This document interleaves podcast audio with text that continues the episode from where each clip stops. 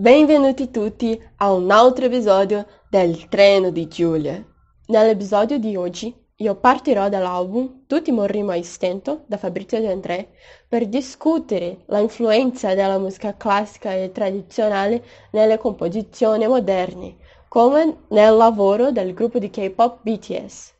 Ma prima di cominciare io voglio ringraziare e dedicare questo episodio del podcast al mio insegnante di violino, che mi ha aiutato a riflettere e elaborare gli argomenti sulla relazione della musica rinascimentale e barocca e la composizione di Di André.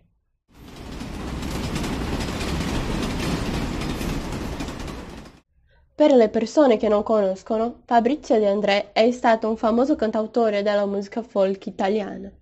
Lui ha fatto parte delle scuole genovesi, un gruppo di giovani artisti libertari degli anni Sessanta che hanno rivoluzionato la musica leggera italiana. L'album Tutti morrimo a stento è il secondo progetto della sua carriera e conta con la collaborazione dell'arrangiatore e direttore d'orchestra Gian Piero Reverberi. L'opera discute la morte fisica ma anche psicologica e morale oltre alle rinnegate della società come i drogati, i traviati e le canaglie e le conseguenze della guerra. Il proprio Fabrizio ha puntato in modo negativo la caratteristica barocca del suo album, ma nella mia opinione è la fusione e mescolanza tra genere musicale e periodi storiche che fa di questo progetto un'opera interessante. Le canzoni Leggende di Natale, terzo intermezzo, sono esempi di questa relazione con la musica classica e tradizionale, poiché ricordano il madrigale italiano nelle sue armonie, strutture e strumentazioni semplici. Già le canzoni, recitativo, due invocazioni, un atto di accusa e corale, leggenda del re infelice, presentano somiglianze con la musica barocca. Il recitativo, in particolare, è simile alla struttura del recitativo accompagnato, mentre l'arrangio del corale si assomiglia al secondo movimento del concerto per due violini di Bach.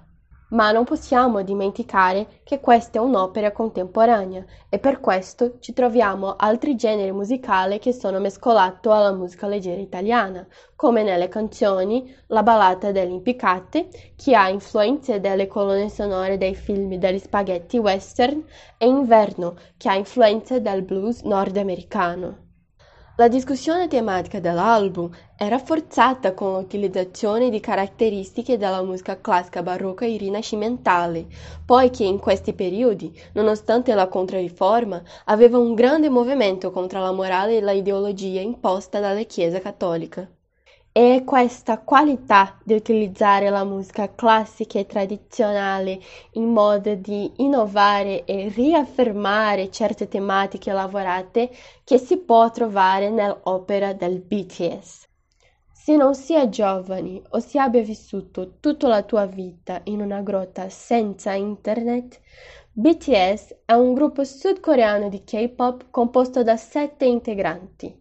Sono uno dei più popolari boy band del mondo e uno degli artisti più influenti dell'attualità.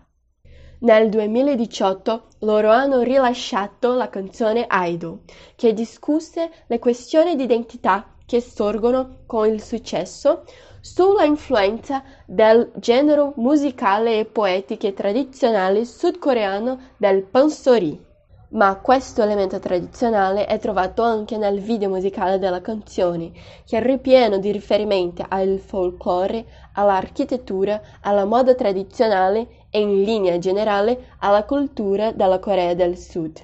Nelle sue performance, oltre alla coreografia che incorpora caratteristiche del balletto tradizionale sudcoreano, gli integranti si vestono anche con versioni moderne del hanbok, che è un abbigliamento storico. Questa mescolanza tra modernità e tradizione rafforza la tematica delle identità sollevate nella canzone.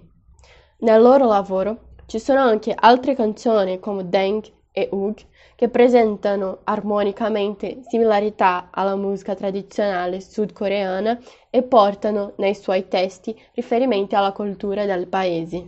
C'è anche Decità, un lavoro solo dell'integrante Suga sul pseudonimo Algos D, che utilizza di un genere musicale specifico sudcoreano dedicato ai re. Il BTS, come un gruppo straniero nel mercato globale di musica, si preoccupa in diffondere la cultura sudcoreana senza smettere di sperimentare generi musicali diversi nei suoi composizioni. È per questo che loro sono un bellissimo esempio della utilizzazione della tradizione in modo a innovare nella musica popolare.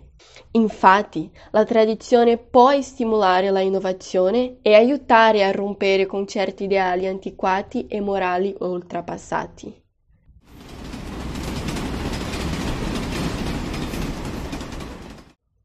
Purtroppo questo episodio è arrivato al suo fine, ma prima di salutarvi io voglio raccomandare l'album El Mal Querer della cantante spagnola Rosalia. Quest'album si ispira al noto romanzo medievale Roman de Flamenca e presenta anche diverse influenze del flamenco nelle sue composizioni.